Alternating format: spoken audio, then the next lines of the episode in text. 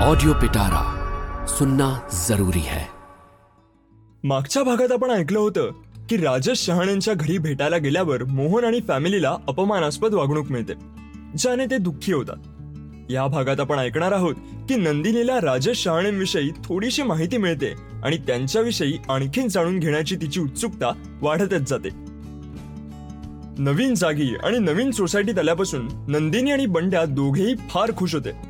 आपल्या आसपास नेहमीच लोकांचा घोळका असायला पाहिजे असं त्या दोघांनाही वाटायचं. नंदिनीचा स्वभाव फार मनमिळाव आणि उत्साही होता पण त्याच सोबत चिकित्सकही होता. कोणत्याही गोष्टीविषयी खोलपर्यंत माहिती करून घेण्याची तिच्या मनात फार उत्कंठा असायची. ह्या बाबतीत बंड्याही अगदी तिच्याच वळणावर गेला होता. त्याने त्या राजेश शहाणे काकांच्या पासून लांब राहण्याचं ठरवलं होतं खरं पण त्यांच्याबद्दल जाणून घेण्याची इच्छा तर त्याच्याही मनात होती. कारण ते कधीच घराबाहेर पडताना किंवा कुणाशीही बोलताना दिसायचेच नाहीत. नंदिनीच्या मनाचंही असंच झालं होतं. तरी मोहनने बजावल्यामुळे ती आपल्या मनातील उत्कंठेला उसळू द्यायची नाही. हळूहळू आता नंदिनी आणि प्रसादच्या सोसायटीत खूप ओळखी झाल्या होत्या. नंदिनीलाही आपल्या फ्लोअरवर दोन मैत्रिणी मिळाल्या होत्या. मोहन ऑफिसला गेल्यावर त्यांच्यासोबत तिचा वेळ छान जात होता. नंदिनी आपल्या सवयीनुसार राजेश शहाणेंच्या घरावर नजर ठेवून होती. येता जाता ती आपल्या दाराच्या आय होलमधून त्यांच्या घराकडे एक नजर बघूनच जायची. तिला फार आश्चर्य वाटायचं की त्यांच्या घरी कुणीच कसं येत जात नाही. ते स्वतः सुद्धा कधीही बाहेर जाताना दिसायचे नाही. घरात बसून राहण्या इतके ते काही एवढे म्हातारे नव्हते की आजारही नव्हते. तरी त्यांच्या घरी त्यांच्या व्यतिरिक्त आणखी कोणीच राहत नव्हतं आणि सकाळी एक बाई येऊन घरातील सगळी कामं करून जायची. एवढं मात्र नंदिनीच्या लक्षात आलं होतं. आणि ती बाई गेल्यावर त्यांचं दार जे बंद व्हायचं ते थेट दुसऱ्या दिवशी सकाळीच उघडायचं. अधेमध्ये किराण्याचं किंवा इतर काही सामान वगैरे आलं तर तेवढ्यासाठी. इतकंच. एके दिवशी नंदिनी आणि तिच्या दोन्ही मैत्रिणी समृद्धी आणि मेनका दुपारच्या वेळी गप्पा मारत बसल्या होत्या. त्या दिवशी नंदिनी आपल्या उत्सुकतेला आवरू शकली नाही. आणि मोहनच्या सूचनेला न जुमानता तिनं तिच्या मैत्रिणींना राजेश शहाणे यांच्याविषयी विचारूनच घेतलं. बंड्या आणि त्याचे मित्र तिथे जवळच बसून लुडो खेळत होते.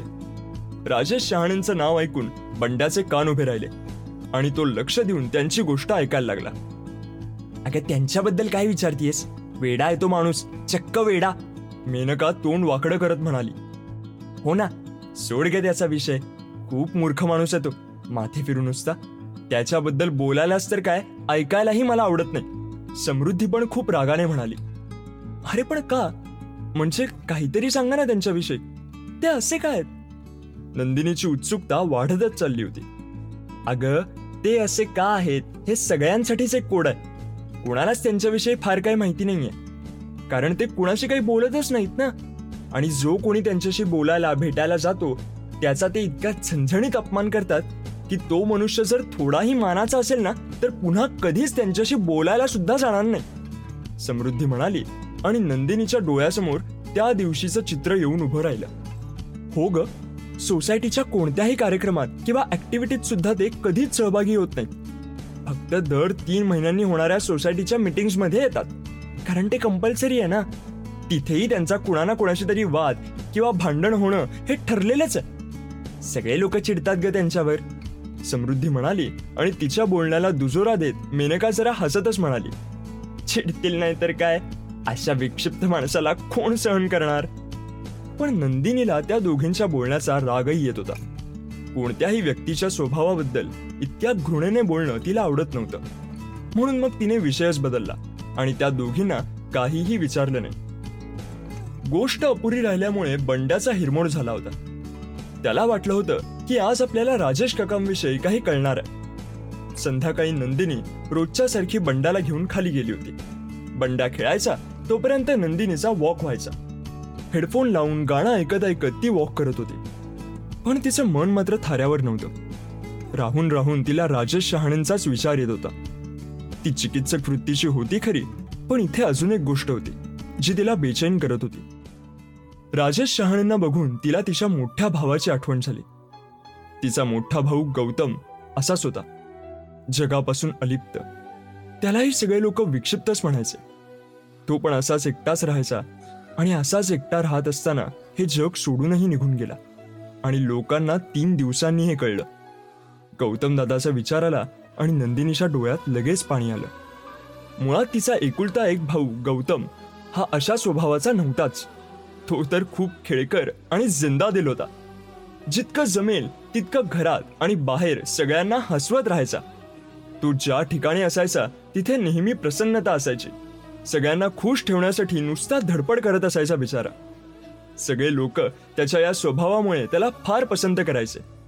एकंदरीत काय तर घरच्यांची नातेवाईकांची आणि मित्रांची नुसती जान होता तो. पण दुर्दैवाने त्याच्या आयुष्यात एक अशी घटना घडली की त्याचं संपूर्ण आयुष्यच पार बदलून गेलं. त्याचा हसता खेळता मिळून मिसळून राहण्याचा हा स्वभाव त्याला सोडून कुठेतरी लांब निघून गेला. आणि तो सगळ्या जगापासून अलिप्त राहू लागला होता. कुणी त्याच्याशी बोलायला गेलं की चवताळून उठायचा. अशा वेळी नंदिनी त्याची मैत्रिणी झाली होती. ती त्याला समजून घ्यायची. तो पण नंदिनीशी सगळं शेअर करायचा. पण नंदिनीचं लग्न झालं आणि ती अमेरिकेला निघून गेली. तिचा मित्र तिचा दादा गौतम पुन्हा एकदा एकटा राहून गेला होता. आता घरात फक्त म्हातारे आई वडील आणि गौतम हे तिघेच होते. पैसा भरपूर होता पण त्याचा काहीही उपयोग नव्हता. गौतमच्या स्वभावामुळे हळूहळू लोकांनी घरी येणं जाणं बंद केलं होतं. नंदिनी सुद्धा फार लांब होती आणि मनात खूप असलं तरीही आपल्या भावासाठी काहीच करू शकत नव्हती. आपल्या हसत्या खेळत्या मुलाची दुर्दशा बघून आई वडील आजारी पडले आणि अकाळी जग सोडून निघून गेले. आता गौतम आणखी एकटा पडला होता आणि एके दिवशी तो पण जग सोडून निघून गेला होता. आपल्या कुटुंबासाठी आपण काहीच करू शकलो नाही याचा नंदिनीला नेहमी पश्चाताप व्हायचा. आणि चूक नसतानाही ती स्वतःला दोषी समजायची. राजेश शहाणेंच्या आयुष्यातही काहीतरी असंच नक्की घडलं असणार. म्हणून त्यांचा स्वभाव असा झाला असेल. म्हणजे माझ्या भावासारखे ते पण एका दिवशी हे जग सोडून नाही नाही. मला काहीतरी करायलाच हवं. तेही माझ्या मोठ्या भावासारखेच आहेत. मला त्यांची मदत करायलाच हवी. निदान मानवतेच्या नात्यासाठी तरी. भावाची मदत ना करू शकण्याची जी खंत मनात आहे आणि मनावरची जखम आहे ती इथे नक्की भरून निघू शकते. मी आजच मोहनशी यांच्याविषयी बोलणार आहे. नंदिनीने मनात निर्धार केला आणि शांत मनाने घरी आली.